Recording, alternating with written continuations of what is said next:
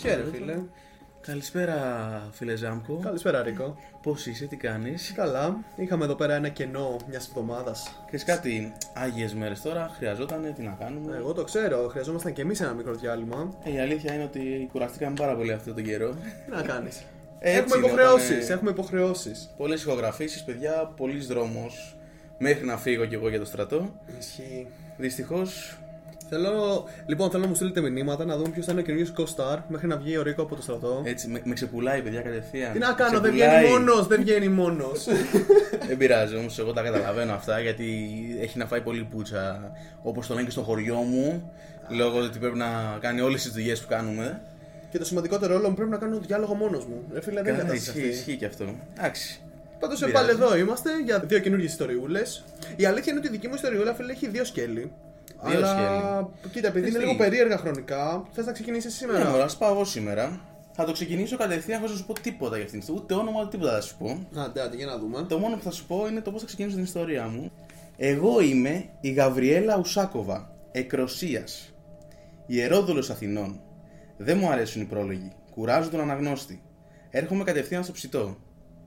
Με αυτή τη φράση ξεκινούσε το αυτοβιογραφικό της βιβλίο «Η Γαβριέλα, η διασημότερη πόρνη της Αθήνας». What? η διασημότερη πόρνη της Αθήνας. Που βέβαια, ε, για να κάνω εγώ αυτή την ιστορία, βρέθηκε στραγγαλισμένη στον οίκο της Ε, βέβαια. Τι δεν ξέρω τι περίμενα.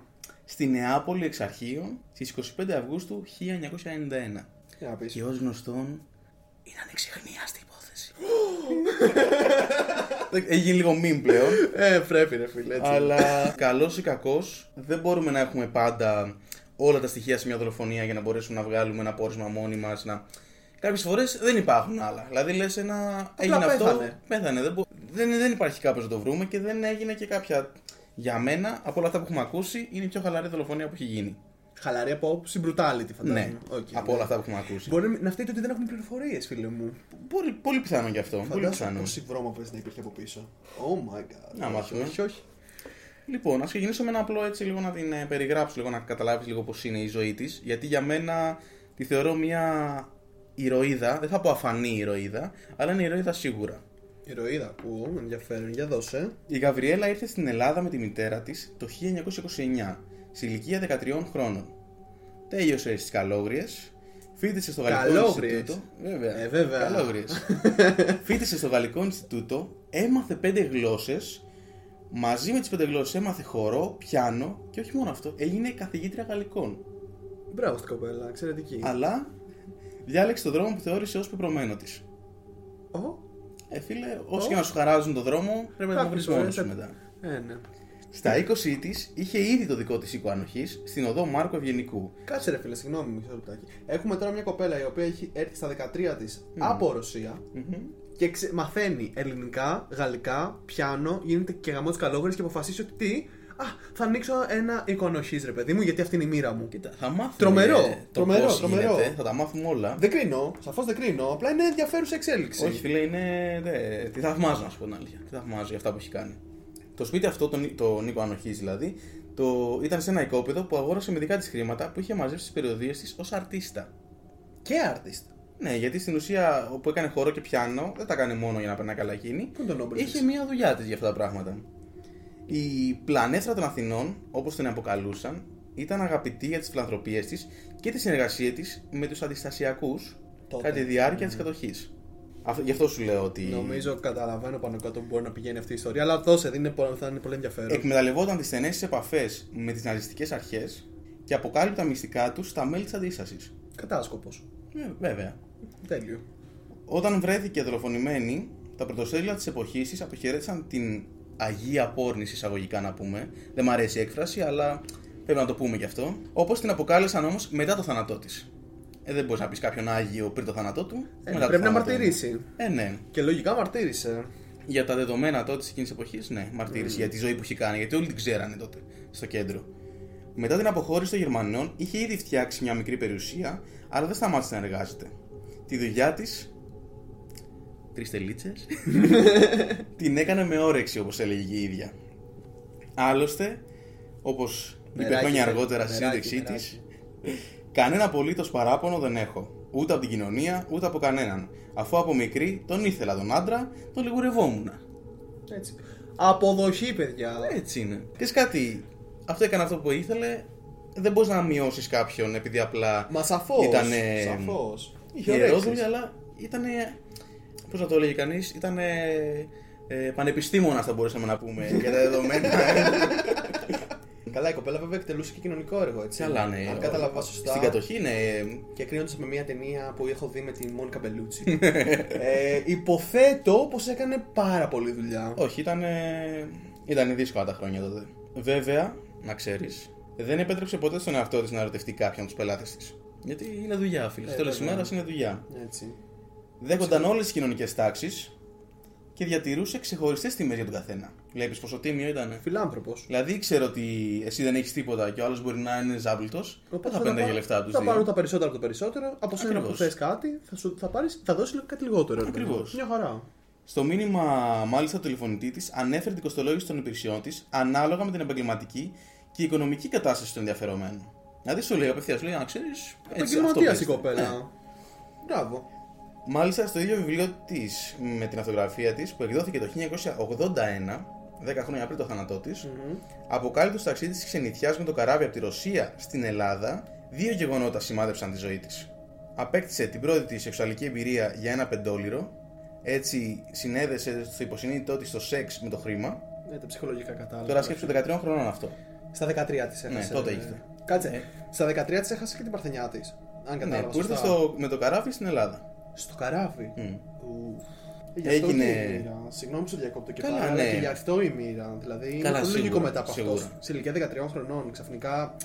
Τώρα δεν, ξε... δεν, δεν, προφανώς δεν έχει πει άμα εκείνη του είπε Ναι ή όχι. έλα ή όχι και πώς ξεκίνησε όλο αυτό, αλλά έγινε, το είπε, Αυτό. το είχε πει η ίδια. Και δολοφόνησε το μικρό της αδελφό ρίχνοντάς τον από το καρότσι.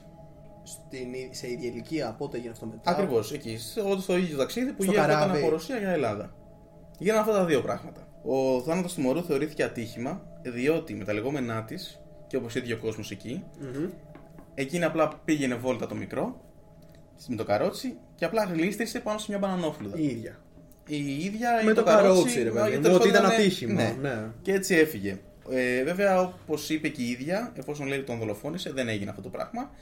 Ε, αλλά πολλοί κόσμοι τότε το θεώρησε ατύχημα γιατί ήταν η μπανανόφλουδα και λέγανε Πώς το γιατί να φορτώνεις ήταν η ένα παιδί; μπανανόφλουδα εκεί, αποκλείεται το παιδάκι να το έκανε και όλα αυτά. Αλλά ξέρουμε ότι. Αυτό το δεν μπορεί έκανε να εκείνη. φορτώσει ένα θάνατο σε ένα παιδάκι. Πόσο μάλλον του μικρού του αδερφού. η μικρό της αδερφού. Εξηχνιάσαμε Βέβαια. τη μία δολοφονία της ιστορίας. Έχουμε Τέλεια! την Το επόμενη έχουμε. Καλά είμαστε. Είναι από τα συνηθισμένα σου. Τίποτα, εντάξει, τι να κάνουμε, παιδιά, με συγχωρείτε τώρα γι' αυτό. Και τώρα, όπως καταλαβαίνει ο κάθε κόσμος, θα ταξιδέψει, πρέπει να φτάσει κάποια στιγμή. Και φτάνουμε στην Αθήνα, που είχε όλες τις οικονομικές ανέσεις που θα μπορούσε να έχει κάποιος εκείνη την εποχή. Μιλάμε τώρα για το 1929. Αλλά, ποιο είναι το αστείο τώρα, ήρθε χωρίς πατέρα στην έχει με τη μάνα της μόνο και τον αδερφό της.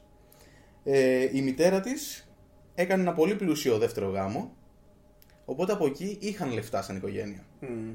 Ε, Όμως η ίδια διάλεξε το αρχαιότερο επάγγελμα. Η μοίρα. Όμως παρέμεινε μια καλλιεργημένη γυναίκα που διάβαζε, άκουγε μουσική, πήγαινε στο θέατρο και πρόσεχε ιδιαίτερα την εμφάνισή της. Μα σαφώ τώρα δεν έχει σχέση με το Γενικά, άλλο. να ξέρεις, πολλοί θεωρούσαν, θα ανεβάσουμε και φωτογραφίες να ξέρετε στο Instagram αν τη δείτε, θεωρούταν πάρα πολύ όμορφη γυναίκα εκείνη την εποχή. Θεωρούταν ε, όμορφη, όχι απλά όπως φαντάζεσαι μια ιερόδουλη την εποχή στην κατοχή. Θα τη φαντάζεσαι στη μιζέρια, άρρωστη και τον ήταν πάρα πολύ όμορφη γυναίκα. Σε όλη τη ζωή χρησιμοποιούσε τα χρήματά της για να σπουδάζει άπορα παιδιά. Μμ.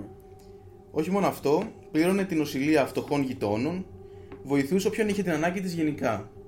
Δεν ήταν ότι είχε λεφτά, φύγει από εδώ, ότι τον ζούσε τον Φιλάνθρωπος. κόσμο. Ήταν πολύ φιλάνθρωπος. Μμ. Έμελε όμως η ίδια να βρει το θάνατό της αβοήθητη δυστυχώς. Βρέθηκε νεκρή δυστυχώς μέσα στο σπίτι το οποίο παραδόξως είχε φιλοξενήσει πάρα πολύ κόσμο ανά τα χρόνια. Είναι λίγο αυτή η αλληγορία ότι τόσος κόσμος, συνέχεια κόσμος μέσα σε αυτό το σπίτι, συνέχεια βρέθηκε μόνη της όμως το θάνατο, τη μέρα που έπρεπε να πεθάνει. Μμμ. Έπρεπε, έγινε, δεν ξέρουμε τώρα. Ήταν πολύ περίεργο γενικά ο θάνατος. Ε, δεν είναι και η θέση μας να κρίνουμε. Εννοείται αυτό, εννοείται. Σκέψου τώρα πω ήταν μια μεγάλη γυναίκα γιατί γεννήθηκε το 1916 και πέθανε το 1991. Δεν ήταν Καλά. μικρή να πεις στην ηλικία, ήταν Τάζει μεγάλη. σε Ήταν. 80 φεύγα χρόνια. Και είναι. για τα χρόνια που πέρασε ήταν πολύ καλή η ηλικία. Ήταν 75 χρονών. Μμ. Προφανώς για την ηλικία ήταν πολύ εύκολος στόχος για να μπουν να τη ληστέψουν. My math was a little bit off. Αλλά σκέψου, δούλευε ακόμη. Δηλαδή έμενε στο σπίτι αυτό. Μισό, δούλευε ως προϊστάμενη ή δούλευε ενεργά; Και ενεργά. Άντε! Δούλευε ακόμα, ναι. Άντε, πάμε τα φετί. Αφού όπως είπαμε και πιο πριν, τη δουλειά της την έκανε με όρεξη. Οπότε δούλευε ακόμα. Και σκέψου τώρα, τη βρήκανε δολοφονημένη μέσα στο νεοκλασικό της, στην οδό Μάρκου Ευγενικού 14, που οι δράστες όχι απλά μπήκανε και τη δολοφονήσανε, αλλά αναστάτωσαν όλο το χώρο ψάχνοντας χρήματα και πολύτιμα αντικείμενα. Την φήμωσαν, την έδεσαν, την έριξαν σε ένα καναπέ και την έπνιξαν με ένα μαξιλάρι. Ε, Μιλάμε τώρα ότι άμα θέλαν απλά να τη δολοφονήσουν, γιατί τώρα δεν ξέρουμε αν είναι ληστές ή όχι. Πω, πω, hate. Γιατί στην ουσία αυτό υποτίθεται τη ληστέψανε. Μπήκαν να τη ληστέψουν. Θα μπορούσαν πολύ απλά να τη δέσουν και να τελειώσει εκεί.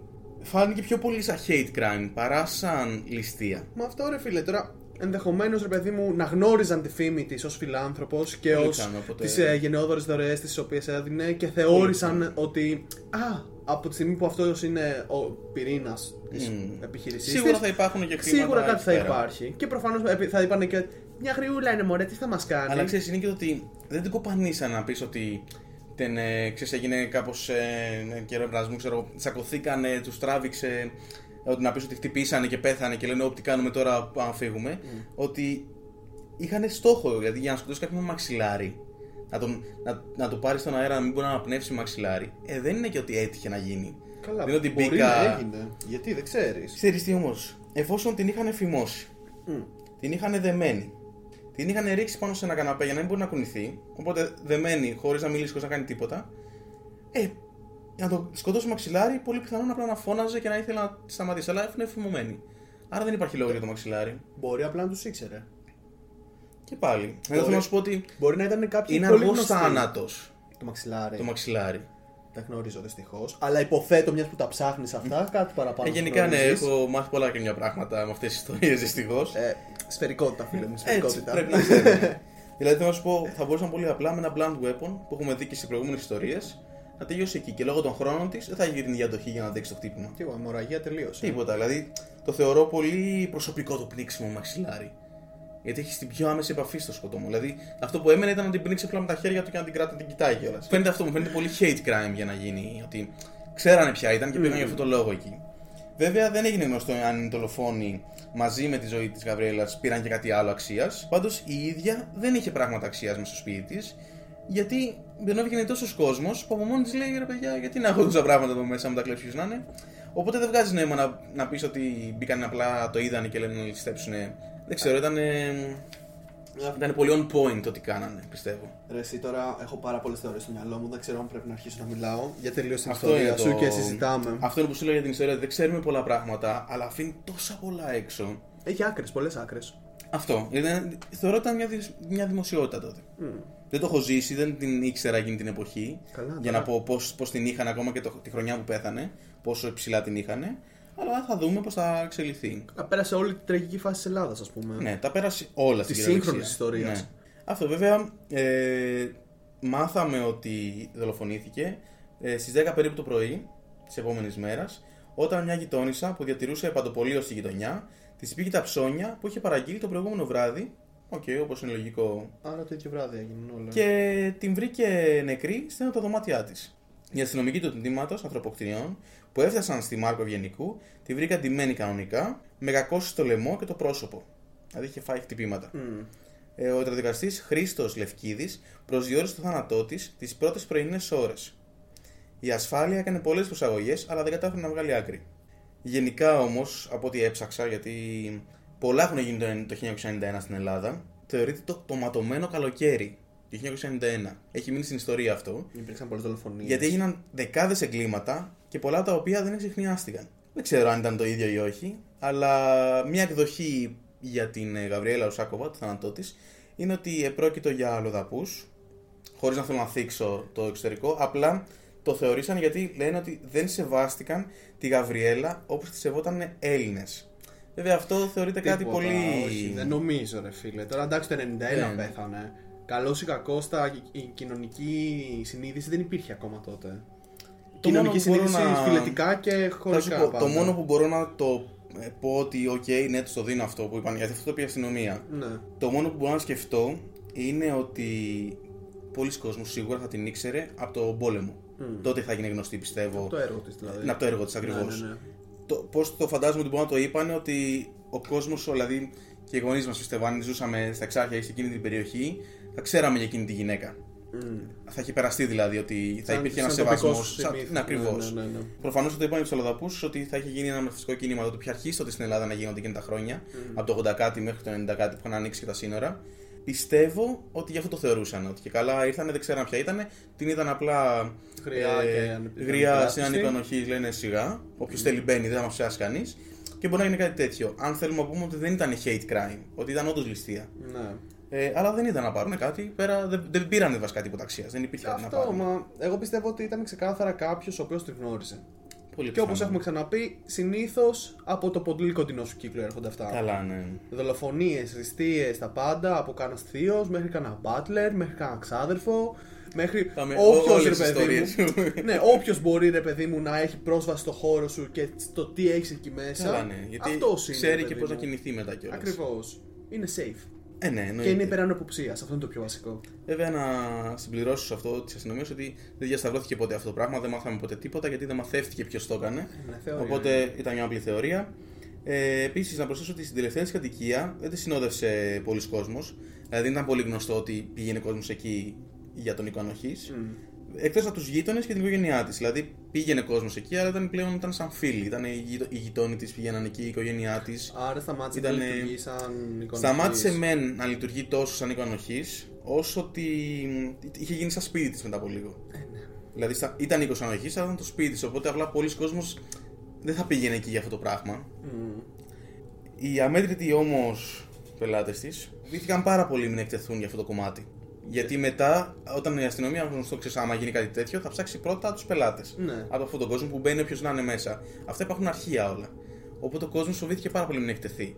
Οκ. Εκείνη την εποχή ότι ε, μην είναι μέσα, μην. Ε, ρε, σπίτια που θα κλείνανε. Πραγματικά. Και τώρα, για να καταλάβουμε λίγο πόσο χρήμα είχε πάνω της, πόσο πλούσια ήταν, πόσο. Πέρα από την οικογένειά της φαντάζομαι. Πέρα από την οικογένειά της που Αυτά είχε. που έβγαλες στα κεκτημένα. Τα δικά της, μόνο Ναι, δικά ναι. της. Πέρα από τη μητέρα της παντρεύτηκε Το πλούσιο. net worth αξίζει, φτάνει τα 3 εκατομμύρια. κοντά, κοντά. Σύμφωνα με τα δημοσιεύματα του τύπου, άφησε πίσω της πάνω από 30 διαμερίσματα, ναι. καταθέσεις δεκάδων εκατομμυρίων δραχμών Τι; και δύο εξοχικές κατοικίες. Τρία διαμερίσματα, ε, Τα φυλακαίο. διαμερίσματα, είπαμε, εκατομμύριε δραχμές. Ψήφισε πόσα χρόνια έκανε το επάγγελμα αυτό και δύο εξοχικέ κατοικίες έτσι να Φαντάζομαι υπάρχουν, ότι για να έχει επενδύσει τόσο πολύ στο ακίνητο θα ήταν από αυτής τι. Πώς το πω. Ε, grabbers των ευκαιριών Καλά, ναι. της Ελλάδα. Σίγουρα ήταν πολύ έξυπνη γιατί ήξερε τι να κάνει, ήξερε πώς να εξελιχθεί. Δεν είναι τυχαίο ότι έγινε αυτή που έγινε. Και τώρα να προσθέσω έτσι ένα, ένα fun fact. Ε, ο Ανδρέας Ευαγγελόπουλος, ο βαφτισιμιός της Γαβριέλας, γνωστός και ως ο εθνικός μας στάρ, ναι, είναι ο υπεύθυνος. Δεν είναι τόσο υπεύθυνος για τα ακίνητα, γιατί αυτά μοιραστήκαν από ό,τι έχω καταλάβει. Τα Οκ, ακίνητα ναι. φύγανε. Ε, Είναι υπεύθυνος όμως σε ό,τι έχει να κάνει με το όνομά της. Για τη φήμη της. Για τη φήμη της, για τα έγγραφά της, για σημειώσεις της, για ό,τι έχει μείνει δικό της. Πλέον ανήκει σε αυτόν. Ο εθνικός στάρ. Ακριβώς. Κοίτα, άδε συμπτώσεις, φίλε. Είδες ακραίο, δεν είναι. Η νονά του εθνικού στάρ Μμ. ήταν αυτή η γυναίκα. Μαλάκα, ακραίο. Είναι ακραίο, είναι ακραίο. Ακραίο. Αυτό ήταν ε, η ιστορία της Γαβριέλας Ουσάκοβα. Δεν την είχα ξανακούσει. Θα σου πω την αλήθεια. Δεν, ε, επειδή εντάξει τώρα που έχω αρχίσει να ψάχνω, έχω μάθει πάρα πολλά για τη χώρα μας. Γενικά για δολοφονίες και τέτοια πράγματα. Δηλαδή, τα έχω. Δηλαδή, ξέρεις, κυκλοφορώ και μιλάω με κόσμο και λέω: Καλά, έχεις μάθει τι γίνεται τότε. Έγινε δολοφονίες αυτούς. Δολοφονία εκεί την ξέρει αυτή. Δηλαδή, με κοιτάει λίγο περίεργο ο κόσμος. Αλλά ήταν πολύ ενδιαφέρον η ιστορία και χάρηκα που μέσα από αυτό και το podcast και τις ιστορίες μπορούσα να μάθω ένα τέτοιο άτομο. Μα και εγώ χαίρομαι Γιατί πάρα πιθανό πολύ. να μην το μάθαινα ποτέ στη ζωή μου. Σαφώς και παιδιά και εσείς να, ευχαριστη- να λέτε ευχαριστώ στο Ρίκο που μας φέρνει τόσο ωραίες ιστορίες Και σας εμπλουτίζω με εφιάλτες τα βράδια. και περίσσιες γνώσεις οι οποίες δεν αφορούν κανέναν και, κα- και τίποτα. Αλλά εντάξει, Τίποτα, δεν αλλά πειράζει. υπάρχουν, έτσι. Υπάρχουν, ρε Έτσι παιδί να μου. υπάρχουν. Σφαιρικότητας, σφαιρικότητα. Μάλιστα, οκ. Πολύ ωραία ιστορία. Ε, θα γυρίσω και στη δική μου ιστορία η οποία έχει κυρίως θέμα του λιθοβολισμού. Α, λιθοβολισμός. Έχουμε όπως ξαναμιλήσει το ξέραμε για, λιθο- για λιθοβολισμό. Στην ιστορία στο Παλαιό Φάληρο, όπως. Ακριβώς. Πολύ καλά που το θυμάμαι. Ακριβώς. Ε, τώρα μεταφερόμαστε σε δύο περιοχές, γιατί παραδόξως στην έρευνα συνέπεσαν δύο ιστορίες οι οποίες okay, έχουν ένα χρονικό κενό 6 χρόνων αλλά είναι ακριβώς το ίδιο περιστατικό. Ναι, ναι. Okay. Θα ξεκινήσω από τη μικρή ιστορία, η οποία είναι το 1908 στα λουτρά του Πειραιά. Α. Ε, τα δημοτικά λουτρά του Πειραιά τότε έφαγαν μια μάστιγα από λιθοβολισμό κατά τις 11 και 12 η ώρα το βράδυ για μία εβδομάδα ή παραπάνω, αν δεν κάνω λάθος. Η οποία ερήμωσε σχεδόν όλη τη συνοικία τη περιοχή εκεί. Τη Α, στέγη δηλαδή απλά λουτρών. λιθοβολούσαν όποιον πέρναγε εκείνη την ώρα κάποιος ή, ή κάτι. Ή κάτι. Για Ή να λύσει κάτι. την ιστορία, μάλλον κάτι θα είναι. Συνήθως το κάτι πάνω. Συνήθως. Ε, οι κάτοικοι αποφάσισαν να παραφυλάξουν, μπας και βρούνε τους ασυνείδητους φαρσέρ, παρά όμως την αγρυπνία τους και την προσοχή που έδωσαν από τα κτίρια, γιατί είχαν πιάσει και προφανώς στρατηγικές θέσεις Ε, ναι, για να τσεκάρουν, να δούνε. Τότε είχαμε και τα κτίρια με τις εσωτερικές αυλές, που ήταν ακόμη πιο εύκολο Ισχύει να τότε, τσεκάρεις ισχύει. αν κάποιος υπάρχει στην περίμετρο. Δεν βρήκαν κανέναν. Οπότε απευθυνισμένοι λένε πάμε στο αστυνομικό τμήμα και συγκεκριμένα πήγαν στο β' αστυνομικό τμήμα και ζήτησαν τη βοήθεια του αστυνομικού Πουλόπουλου, όπως και έγινε. Ναι. Πήρε έμπειρους άντρες, τους τύχησε στα πόστα τους και τους είπε να μην κουνήσουν ρούπι μέχρι να φανούν οι φαρσέρ. Ωραία. Οι πέτρες ξανάπεσαν από τον ουρανό. Τον ουρανό. Οι αστυνομικοί δεν βρήκαν οι φαρσέρ και αυτό το πράγμα συνεχίστηκε και μερικές μέρες ακόμα μέχρι και που σταμάτησε. Καλά είναι. Πολύ πολύ μικρή ιστορία. Δεν είχε- λυπηθήκαν λογικά. Δεν ξέρω, δεν ξέρω. Το θέμα είναι ότι αυτό το πράγμα ξαναέγινε το Σεπτέμβριο του 1902 στην οδό Μαραθώνος, Μαραθώνος, Μαραθώνος, στο σπίτι παριθμών 84 στην Αθήνα. Πριν σε διακόψω, πριν συνεχίσει Ε, οπότε μιλάμε τώρα, έχουμε αυτό το σκηνικό που έχει γίνει, έχουμε αυτό που ανέφερες πριν. Στα και λιθοβολισμό λιθοβολισμό Πειραιά είχαμε και στο Παλαιοφάλιρο. και στο Παλαιό Φάληρο. Ακριβώς. Έχουμε τρία κοινά σκηνικά περιστατικά, στοιχειώματα, ο καθένας πάρει την ναι. ερμηνεία την οποία θέλει, οι οποία είχαν πολύ μικρά χρονικά διαστήματα, εντάξει τώρα 6 χρόνια μπροστά στην ενιότητα, τι είναι, Τι είπα. τα οποία και τα τρία αποτελούσαν λιθοβολισμό από τον ουρανό. Περίεργο, περίεργο. Από τον ουρανό και από εντός του σπιτιού, στην περίπτωση του Παλαιού Φαλήρου. Εντάξει, ναι, σε μερικά. Εντάξει, εκεί πέρσι είναι κάπως κοντά εδώ που είπαμε, με συγχωρείς. Εδώ είπαμε στην Αθήνα, στην οδό, Μα- οδός Μαραθώνος 84, ποιος θέλει να πάει να το ψάξει. Νομίζω πρέπει να υπάρχει ακόμα το σπίτι εκεί πέρα. Αυτό για πήγαινε, παιδιά, πείτε μας. Αν σας λιθοβολήσουν, στείλτε μας ένα μηνυματάκι να δούμε. τι- Αμέ. αν, αν ζείτε. να φωνάξουμε τον, τον αστυνομικό πουλόπουλο να του πιάσει. Όπως έλεγα, ε, στο σπίτι αυτό ξεκίνησαν πάλι περίεργα παραφυσικά φαινόμενα και ήταν συγκεκριμένα αυτή της, του λιθοβολισμού από τον ουρανό. Ωραία. Τώρα μιλάμε για μέσο σπίτι αυτό γινόταν και εδώ. Ή Ε, και έξω. ήταν από- έξω, έξω. έξω, έξω. Ήταν σαν οι πέτρες φαίνονταν σαν να έρχονται από τον ουρανό. Αυτό απλά Σαν να έφυγε βρέχει. σαν- Να, αυτό που. Ε, Θα κάνουμε και ένα επεισόδιο κάποτε. Έχω σκοπό να κάνω ένα άρθρο, ένα αφιέρωμα στα στοιχειωμένους τόπους. Ναι, ναι. Ε, που θα πούμε κάποια σκηνικά έτσι λίγο πιο ιδιαίτερα τα οποία επαναλαμβάνονταν ανά τους χρόνους. Αλλά στα, ας μείνουμε προς το παρόν. Εντάξει, εδώ είναι και πέρα. ένα φαινόμενο το οποίο σε οθεί το ότι καταλαβαίνεις ότι είναι στοιχειωμένο κάτι όταν επαναλαμβάνεται μετά από κάποια χρόνια. Δηλαδή δεν είναι τυχαίο γιατί μπορεί όντως. Πες, άμα θέλουμε να πιστέψουμε ότι ήταν όντως φαρσέρ. Ότι έγινε, ήταν τέλεια κρυμμένη, τέλεια γαμουφλαρισμένη και απλά τα πετάγανε. Αλλά Παιδάκια θα ήταν η φαρσέρα αυτή, ρε φίλε. Αυτό. Οι πέτρες πώ ήρθαν από τον ουρανό; Τι είχαν; τίποτα, είχαν τέλεια δύναμη. Είχαν τις Και κα... ήταν αυτές τις σε φεντόνες άλλους- του Angry Birds. Έτσι, είχαν. ακριβώς, ναι. Τσιουμ. Ε, εντάξει, είναι. SS Plus όλα. Όπως έλεγα λοιπόν, στο στοιχειωμένο σπίτι ξεκίνησε ένας λιθοβολισμός που κατέστρεψε τζάμια, πόρτες, κάσες, αντικείμενα αξίας, αλλά και κεφάλια όσων ζούσαν εκεί πέρα. Άντε να έχεις και ασφάλεια, ξέρω, τι να τους πεις. Πέσανε πέτρες στον ουρανό. Άντε να σε πιστέψουν, ξέρω. Φίλε, το 1902, το 1902. Ξέρω γιατί η Ελλάδα δεν μπορεί να έχει ασφάλεια στο 1902. Ε, σε αυτά τα σπίτια αμφιβάλλω. η ένικη ήταν ο Αθανάσιος Νίτης, ο οποίος ήταν και ιδιοκτήτης ζαχαροπλαστείου στο Λαύριο, ο Αλκιβιάδης Παπαδόπουλος, εργολάβος και η σύζυγός του, ε, ο Ιωάννης Σιδεράς και η γυναίκα του, η Ανεζή. Ω, Ανεζή. Αυτό είναι το μικρό ή το επίθετο. Το μικρό. Το μικρό, ανεζή. Ναι, δεν είναι πολύ ιδιαίτερο. Ωραίο, ωραίο. Πολύ όμορφο, ναι. Ε, ο Γιώργος Μοσχούλας, ο Ποροπόλης με τη σύζυγό του προφανώς και ο, Πα- ο Παναγιώτης Καραβάς, αστιφύλακας μαζί με τη σύζυγό του και την ανιψιά του Μαρίνα. Αυτό τώρα για να το καταλάβουμε λίγο και, εμεί- και εγώ και οι ακροατές. Είναι όπως αυτά τα, οι παλιές συνοικίες που ήταν τα τετράγωνα και ήταν με την εσωτερική, εσωτερική αυλή, έτσι. το καθένα στο σπιτάκι του, βγαίνουμε Ναι, ναι. όλοι στο κέντρο Αυτό, και αυτό. φεύγουμε. Λοιπόν, κατά τις 10 το πρωί, την Κυριακή στι 15 Νάτου, μια πελώρια πέτρα πέφτει κατά μεσή της αυλής, τρομάζοντας όσου κάθονταν εκεί πέρα, οι οποίοι έτρεξαν και μέσα στα σπίτια όπως ήταν Σίγουρα, αναμενόμενο. ναι, ναι. Ξαφνικά βλέπεις μια κοτρόνα, εμφανίζεται πάνω στο κεφάλι σου, λες τι γίνεται εδώ πέρα. Λίγα λεπτά αργότερα, δειλά-δειλά αρχίζουν να βγαίνουν πάλι Και η δεύτερη πέτρα πέφτει αμέσως. Λες και παρακολουθούσαν κάπου με, από, κι- με κι άλλα. Αυτό, ναι, αλλά αυτό Λες σκέφτεσαι και- ότι κάποιος σου πειράζει, κάποιος θέλει να τους ενοχλήσει. Οι άντρες ήταν στις δουλειές εκείνη την περίοδο, είστε στου Ναι, καφενέδες. ήταν οι γυναίκες με τα παιδιά. Οι λογικά, γυναίκες σπίτι. ήταν στο κέντρο, πλέον ρούχα, mm. και εμεί αντιστάνε, τα πα- παραδοσιακά νοικοκυριά τότε. Ναι, ναι, ναι. Από εκείνη τη μέρα λοιπόν και έπειτα, ε, για μία εβδομάδα λίθινη βροχή δεν σταμάτησε να πλήττει αυτή την άμυρη Τόσο κατοικία. πολύ, ε. Μία εβδομάδα, ρε φίλε, να ρίχνουν πέτρες να μην μπορείς να μείνεις μέσα στο σπίτι σου. Α, είναι δυνατόν. Απίστευτο. Ο κόσμος πολύ μαζεύτηκε στην προσπάθεια να καταλάβουν από πού προέρχονται οι λύθοι, αλλά χωρίς επιτυχία. Μια γριούλα που θεωρούταν και σοφή, λέει. Τσάμπα κοιτάτε. Αυτό είναι έργο ξωτικών. Εννοείται. Leprechauns. Πλάσματα τα οποία σου κάνουν φάρσες γιατί Αν είναι τα παιδάκια. Χριστούγεννα βέβαια. θα τα δίναν αλλού τα ένσημα. Θα, Ε, ναι, τα θα εύσημα ήταν δεν εκεί ήταν- πέρα οι καλικάντζεροι. Ε, ναι, είναι αλλιώς. Εντάξει, από ό,τι έχω καταλάβει, σε διάφορες, πώς το λένε, σε διάφορα έθιμα διαφορετικά, νομίζω τα καλικάτζαρι, τα leprechauns, όλα αυτά. Και τα ξωτικά νομίζω το Είναι, αυτίζουν. νομίζω, ναι, είναι σχεδόν ίδια. Καλά, γενικά η έννοια του ξωτικού όπως τη γνωρίζουμε σήμερα, ως Είναι- ένα ψηλό ξανθό με Αυτό μητερά δεν καμία αυτιά. σχέση, ναι. ε, Όλο αυτό έχει έρθει από το Tolkien, έτσι. Καλά, ναι. Είναι πάρα πολύ ενδιαφέρον πόσο μεγάλο μύθο έχει δημιουργήσει αυτός ο άνθρωπος. Εσύ, εντάξει, έφτιαξε. Εντάξει, θα κάνουμε άλλη ιστορία για το Tolkien, αλλά. Γαμάει. Ε, ένα, μια, μια παρένθεση αφού το ξεκινήσαμε τώρα. Εντάξει, έχει φτιάξει σκέψου ιστορία ολόκληρη για, εν, για μια φυλή που δεν υπάρχει. Σιμαρίλιον. Είναι- πραγματικά, Είναι, είναι- είναι, ξέρω, είναι πώς, η ακραίο παλαιά πώς το έχει γραφή κάνει. του Lord of the Rings. είναι ακραίο, πραγματικά είναι ακραίο. Πάρα πολύ ωραίο. Όποιος δεν το έχει διαβάσει το Σιμαρίλιον, το τσεκάρει. Πολύ καλό βιβλίο. Και τέλο ξεκινάμε podcast μόνο γι' αυτό. Ε, ναι. Τέλος πάντων, όπως έλεγα, μία εβδομάδα κράτησε όλο αυτό. Τώρα δεν ξέρω ακριβώς τη μέρα ξεκίνησε. Ωστόσο, η Κυριακή που ήταν και η μέρα λειτουργίας και εκκλησίας και θρησκείας και η Ελλάδα του τότε, Τι έγινε; πέρασε κυριολεκτικά με σταυροκοπήματα, ψιθύρους και λιθό... η λιθόπτωση έγινε ανυπόφορη. Φίλε, δαιμόνια. δαιμόνια. η γιαγιά, Γενικά η το Σοφή έχουμε το στην ήξερε. Ελλάδα Αυτό, ναι. Κοίτα, νομίζω δεν ξέρω αν το έχουμε αναφέρει και σε άλλο επεισόδιο. Εσύ νομίζω πρέπει να το έχεις πει. Πρέπει να το είχαμε πει Η ότι- εκκλησία, ρε φίλε, το γεγονός ότι Είναι- έχουν κάνει ένα s- slip out κάτι πληροφορίες είναι από μόνο του, ξέρω Ε, ρε εγώ. φίλε, εντάξει, ναι. Όπως έλεγα, τα τζάμια άρχισαν να σπάνε.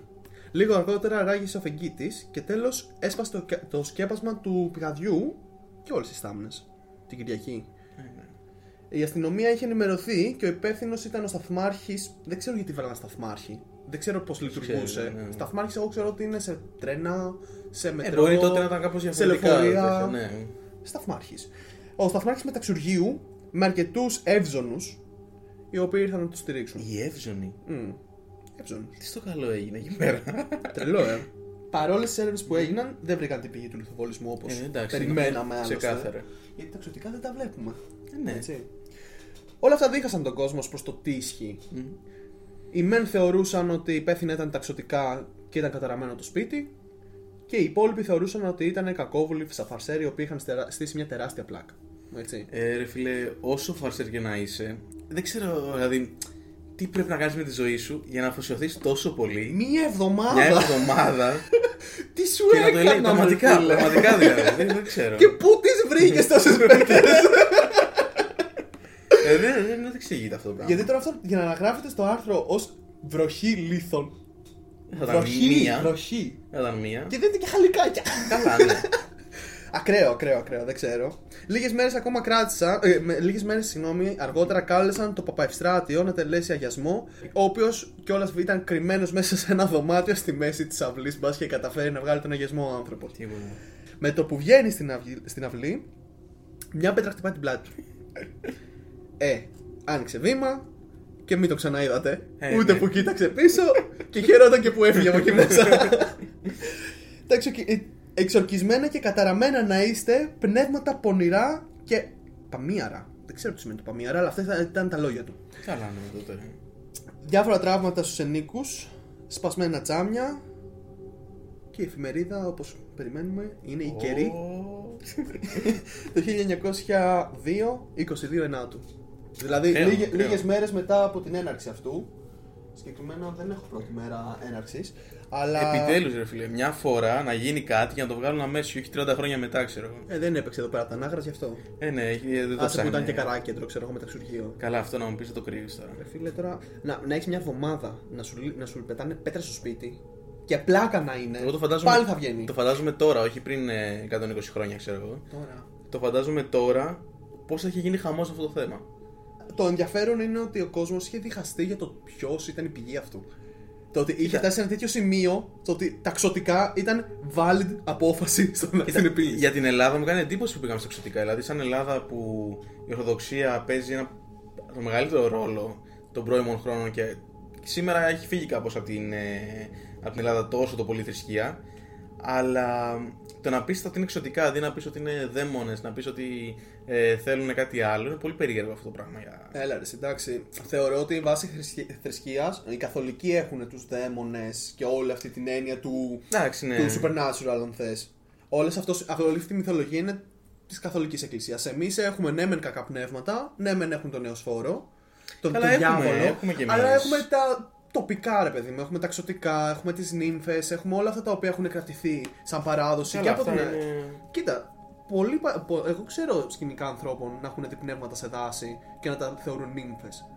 Καλά, άλλο πνεύματα τώρα. άλλο Σύγχρονους ανθρώπους. Να θεωρείς ε, ότι υπάρχουν ε, οι καλικάτζαροι και τα leprechauns και... Εντάξει, ξέρεις τι πρέπει να κάνουμε τώρα, πρέπει να ψάξουμε ε, να δούμε αν υπήρχε κάποιος σε αυτές τις τρεις ιστορίες, αυτές τις δύο που είπες σήμερα και για άλλη το λιθοβολισμό που είχε πει στην προηγούμενη ιστορία μας ε, αν υπήρχε κάποιο κοινό αντικείμενο, κάτι να υπάρχει.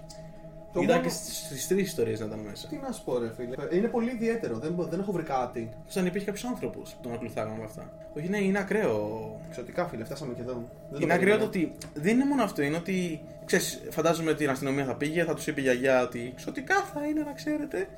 Και φέραν τους εύζωνους. Όταν κάποιος ενημερώνει ότι το σπίτι του τρώει λίθους, λιθοβολισμούς και βροχή και ό,τι όπως θες πες το για μια εβδομάδα, προφανώς θα πάρει εύζωνου γιατί φοβάσαι για τον εαυτό σου. Ότι πας ήταν σταθμάρχης.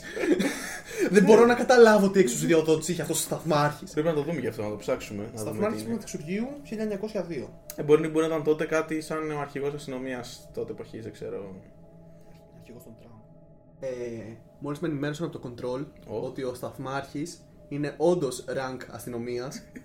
Φάγαμε κράξιμο το control πάλι. Α, Πάντα θα τρώμε κράξιμο από το Καλά, control. ξεκάθαρα. φίλε, Δεν γίνεται. Έρχομαστε εδώ. Έρχομαι. Απροετοίμαστο. Να σου πω, ρε φίλε, έχουμε, έχουμε στάσει στο μεταξυργείο, ο οποίος και σήμερα έχει σταθμάρχη. Εντάξει, ναι, υποθέτω. Εγώ φταίω! Εντάξει, μπορεί να ήταν ένα παράρτημα της CIA Να εδώ το πούν πέρα. αλλιώς. Να το πούν αλλιώς. Τι σταθμάρχης. Η αρχή του σταθμού είναι αυτό. Τι σταθμό είχε στο μεταξυργείο. Τρελαθούμε τελείως. Ε, σκέψου πόσο ψηλά ήταν αυτό το rank τότε η βαθμίδα που τον φέραν αυτόν. Και πόσο ψηλός ήταν, μπορούσε να κάνει του εύζωνου ό,τι ήθελε. Σου λέει Ωραία, λοιπόν, τους παιδιά, εύζωνους, ας, τους σήμερα, εύζωνους, ε. σήμερα πάμε για λιθοβολισμό, παιδιά, στο κέντρο. Φύγαμε. Ω, και το έκανε ο σταθμάρχη. Δεν δεν τους βρήκαμε, τα ξωτικά θα είναι. Του θα έκανε νίκια, ξέρω εγώ εκεί πέρα, ήθελα να τους διώξει μάλλον. Ε, Θα ήθελα να φτιάξω Και ένα τους πέταγε. εργοστάσιο πάλι, ξέρω. Έτσι τίποτα, ναι. Μαλάκα. Δηλαδή, καλά, θα μπορούσε πολλά τέτοια πράγματα τα οποία Ναι. Ναι, θέλαν ναι. το χώρο και μπορούσαν να κάνουν. Και η εκκλησία ήταν στοιχειώματα. προφανώς μέσα. Θα η ξεχάσουμε εκκλησία τώρα είναι τις άλλη. ιστορίες. Ξέρεις με το κακό με την εκκλησία; Για το, λεκα- για το βατικοπαίδιο. Έτσι το σωστά το λέω. Το βατικό πεδίο. Έτσι το είπα. Έτσι λέγεται.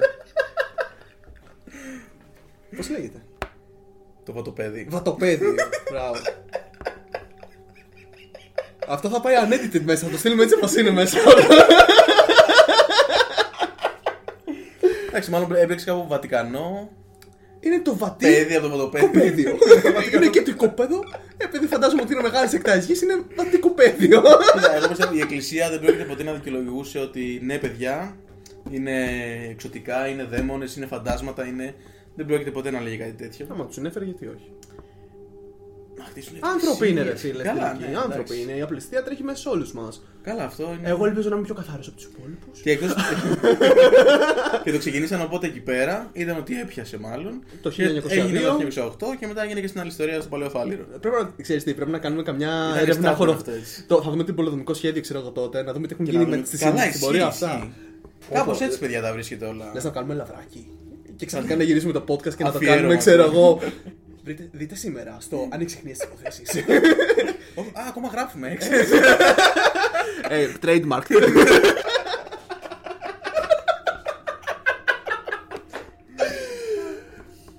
Ναι. ναι, παιδιά, αυτές τις ιστορίες για σήμερα. Και γι' αυτό καπνίζουμε. Όχι, εντάξει, ήταν, εντάξει, ήταν ωραίες ιστορίες για να χαλαρώσουμε λίγο τώρα. Γιατί εντάξει, γενικά κάνουμε συνέχεια για δολοφονίες και για ακόμα και τα Κάνουμε βαριά στοιχειώματα. πράγματα, ρε, εσύ, εντάξει. Δηλαδή, ξέρεις, ακόμα και τα στοιχειώματα που είναι να χαλαρώσουμε λίγο. Ακόμα και αυτά είναι βαριά. Σήμερα κάναμε ένα αφιέρωμα σε μία από τις ηρωίδες της ελληνικής κοινωνίας. Για μένα ήταν πολύ σημαντικός ρόλος και παράγοντας στην κατοχή και μετέπειτα. Μου θυμίζει super hero, έτσι, με τραγική αρχή και Είναι τέλειο αυτό, τέλος. ναι, ναι. Και πεθαίνει ηρωικά, ξέρω εγώ, Είναι- στο σπίτι. που Εντάξει, έφτιαξε τα μόνη super της. hero τα δικά μας πέρα από τη φαντασία είναι ά- κάτι τέτοιοι άνθρωποι που προσφέρουν στην ανθρωπότητα αυτό. Δηλαδή για μένα θεωρώ ότι πρόσφερε πάρα πολλά πράγματα στην, Αθ- Σαφώς. στην Αθήνα της κατοχής τότε. Έπαιξε σημαντικό ρόλο στο πώς γνωρίζουμε σήμερα την Ελλάδα. Ισχύει, ισχύει. Αυτό από μόνο του είναι, ξέρω εγώ, τεράστιο. Ήταν, ήταν πολύ μεγάλη η συμμετοχή της. Πάντως, είχαμε πολύ ωραία ιστορία για την Αγία Πόρνη ή, πώς την είπες, Την πλανέφτρα των Αθηνών. Πλανέφτρα, πολύ πιο ωραίο. Πλανέφτρα. Ε, ναι, των και εμένα μου Αθηνών. αρέσει πιο πολύ αυτό. Ε, είχαμε και τις ιστορίες μας για τα εξωτικά. Τα εξωτικά Ήταν μας. μια πλήρη έτσι. Εντάξει, ήρεμα. Ξεκινήσαμε βαριά, ξε- τελειώσαμε ανάλαφρα. Έτσι κάναμε και Πείτε μια μας. διαφορά τώρα για τους ψυχαναγκαστικούς που ακούνε πάντα την ιστορία του Τζάνκο και μετά τη δικιά μου. Τώρα αλλάξαμε. Πώς σας φάνηκε; Τι έγινε τώρα; Ε, σας πονάει! Αλλά Όπως και να πιστεύω. έχει. Ε, Αυτά για σήμερα. Αυτά για σήμερα και γι' αυτό καπνίζουμε, παιδιά. Και γι' αυτό καπνίζουμε, μαζεύουμε τα χαρτιά μας αν είμαστε στις ειδήσεις. Έτσι.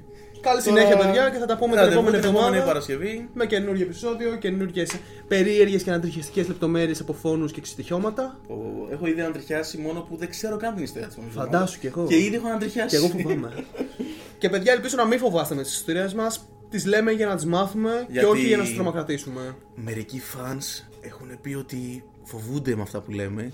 Δεν αντέχουν τη μουσική, δεν ακούν την πληροφορία. Παιδιά, απλά γελάστε μαζί μας όπως γελάμε και εμείς σε ό,τι γίνεται εδώ μέσα. Θα σας στέλνουμε άμα θέλετε το τερό αρχείο να δείτε την ηχογράφηση. Πραγματικά δηλαδή. Ε, αλλά ναι, ευχαριστούμε πάρα πολύ για την υποστήριξή σας γενικά. Ακόμα και την Παρασκευή που την ανεβάσαμε, πάρα πολύ στείλανε στεναχωρημένοι Πού είναι το επεισόδιο; που είναι το επεισόδιο, μας ρωτάγανε. Ε, αλλά αυτό να το κλείσουμε έτσι κάπως ωραία σήμερα. Και γι' αυτό Και γι' αυτό καπνίζουμε. καπνίζουμε, παιδιά. Καλή συνέχεια. Αντίο.